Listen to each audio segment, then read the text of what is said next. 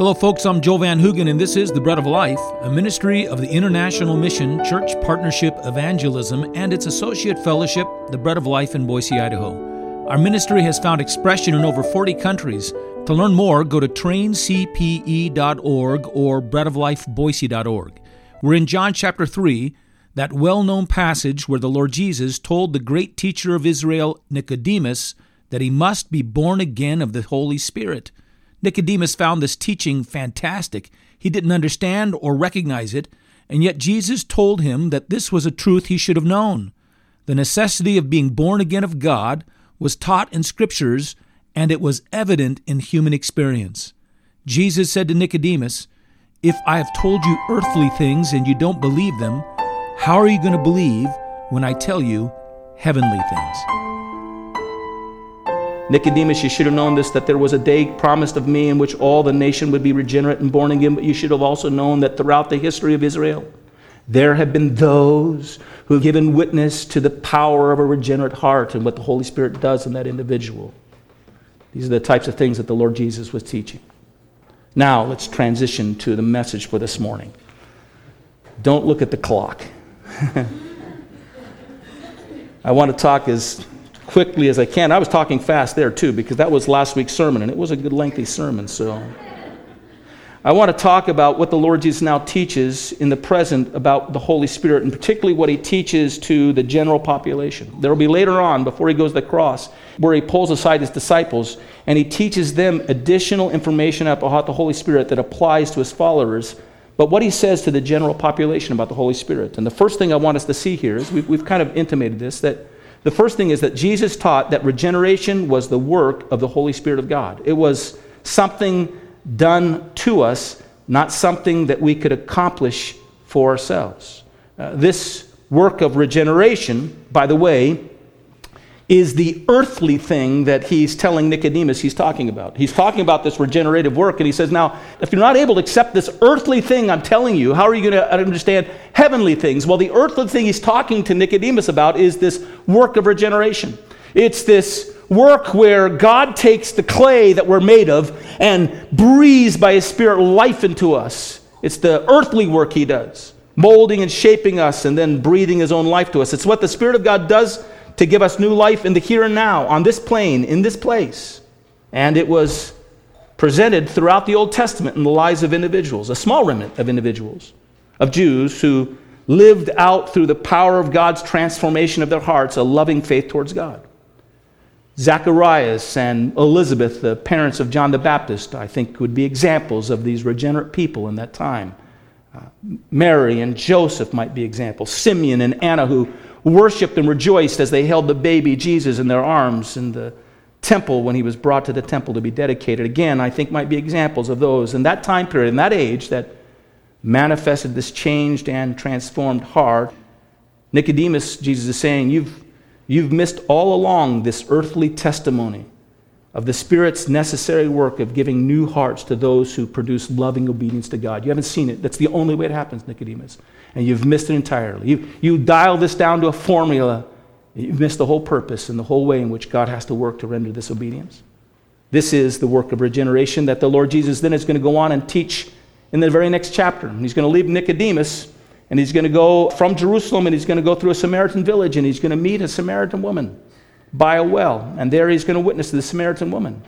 To Nicodemus, who is a leader in Israel and is thought to be a great spiritual leader, is thought to be the great teacher in Israel, Jesus says, You must be born again. To the Samaritan woman that he meets along the way, he basically will tell her, You can be born again. This woman is not a great person. In fact, she's not even great in her own village. Everybody's rejected her because of the sinful life that they know she's living. And Jesus says to that woman, You can be born again. In essence, that's what he says. He says that there's a fountain that would spring up, if you would drink from it, that would spring up waters of everlasting life for her. And it's, it's just pictorial language of rebirth. It's a pictorial language of the new life that God gives us. It springs up within us and it never goes away. It's when you receive Christ as your Savior, you receive everlasting life. It, it's not just everlasting life off in the future, some ticket you're holding in your pocket in your hand. It's everlasting life that's pulsating in you. It's a spring of everlasting life. It's God pulsating and bringing his life into you. And that's what the Lord Jesus was teaching the Samaritan woman. He said to her, You can, you can be born again of the Spirit of God. He'll spring up within you with life everlasting if you'll drink from him. That's what he was teaching.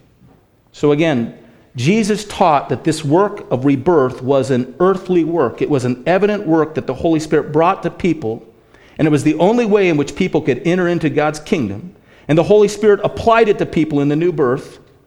But then the Lord Jesus taught what was, you might say, the heavenly element of this truth that had not been understood by. Should, the other thing, the earthly thing, Nicodemus should have understood. But now the Lord Jesus is going to explain a heavenly truth, a reality that, that's going to be a little bit harder for him to understand, but which he's going to have to embrace. It's the Lord Jesus is telling Nicodemus now there's a transitioning point that's taking place in the faith of people. Before people knew they couldn't produce this kind of life and they looked to God and by faith they just trusted that God would give them this new life, this new work within them. But now I want to tell you who it was that ultimately was giving it and who it is that they need to look to to receive it. I'm going to tell you a heavenly secret. And this is the second thing. Jesus taught that the Spirit was the implementer or applicator of regeneration, but he also then taught that he himself and his work was the ground from which that application was made. It was himself. Jesus taught that the Holy Spirit was the applicator, the one who applies the regenerative life, but then Jesus taught that it was faith in him and his work that was the ground from which that work of regeneration was issued. This was the heavenly truth that needed to be added to Nicodemus' understanding. He had missed the earthly lesson of regeneration. How is he going to understand that this work of the Spirit in earth is possible only because of a work that Christ performs and fulfills in heaven, that Christ brings about? So if you've got your Bibles open to John chapter 3, let's just read verses 12 through 16. Here, the Lord Jesus transitions from this earthly expression of the regeneration that Nicodemus should have known about to talk about an additional bit of information, heavenly information, a new revelation that is going to be hard for Nicodemus to grasp. And, and the Lord Jesus, as he speaks about these things, speaks about them in a mystery. In fact, when he speaks about the Holy Spirit, he speaks about the Holy Spirit as if it's, he's an elusive mystery. It's not something that you can just figure out by nailing down with theological precision, which is, by the way, kind of interesting, a little bit of an aside.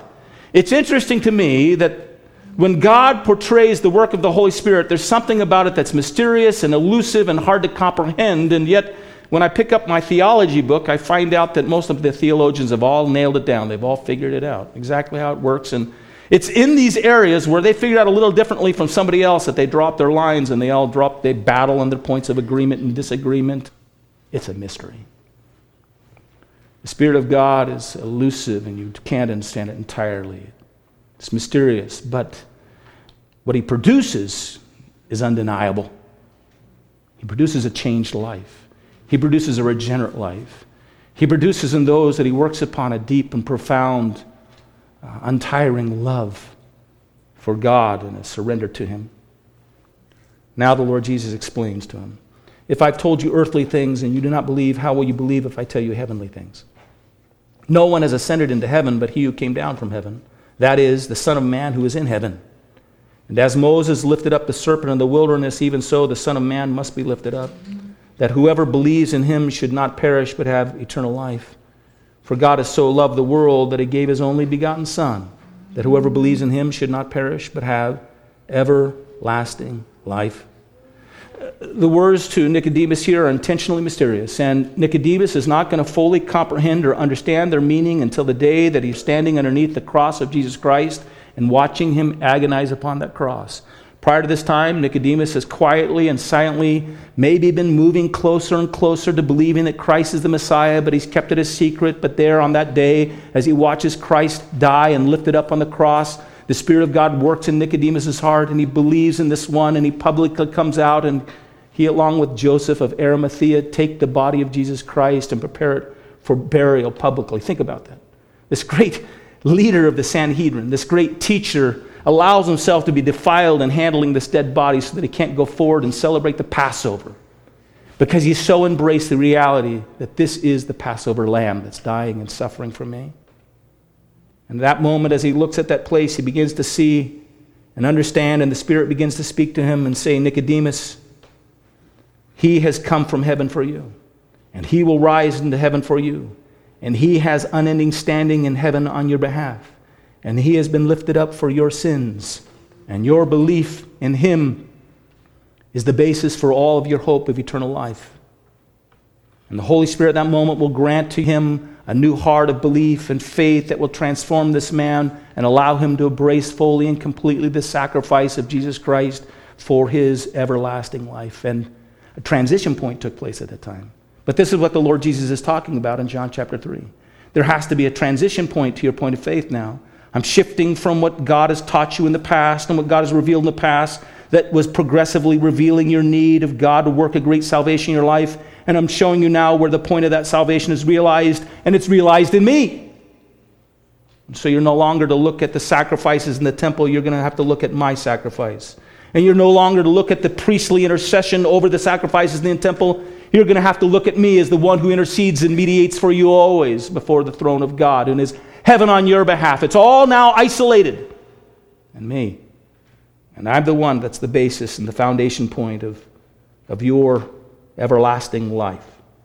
And Christ makes known that the Spirit grants rebirth, but that it's faith in Him as the source of that new birth that is required now of all people. So in John chapter 4, when the Lord Jesus does speak to the Samaritan woman, he, uh, he tells her of the spring that will flow up to give her everlasting life, but then he tells her, I'm the one who gives it.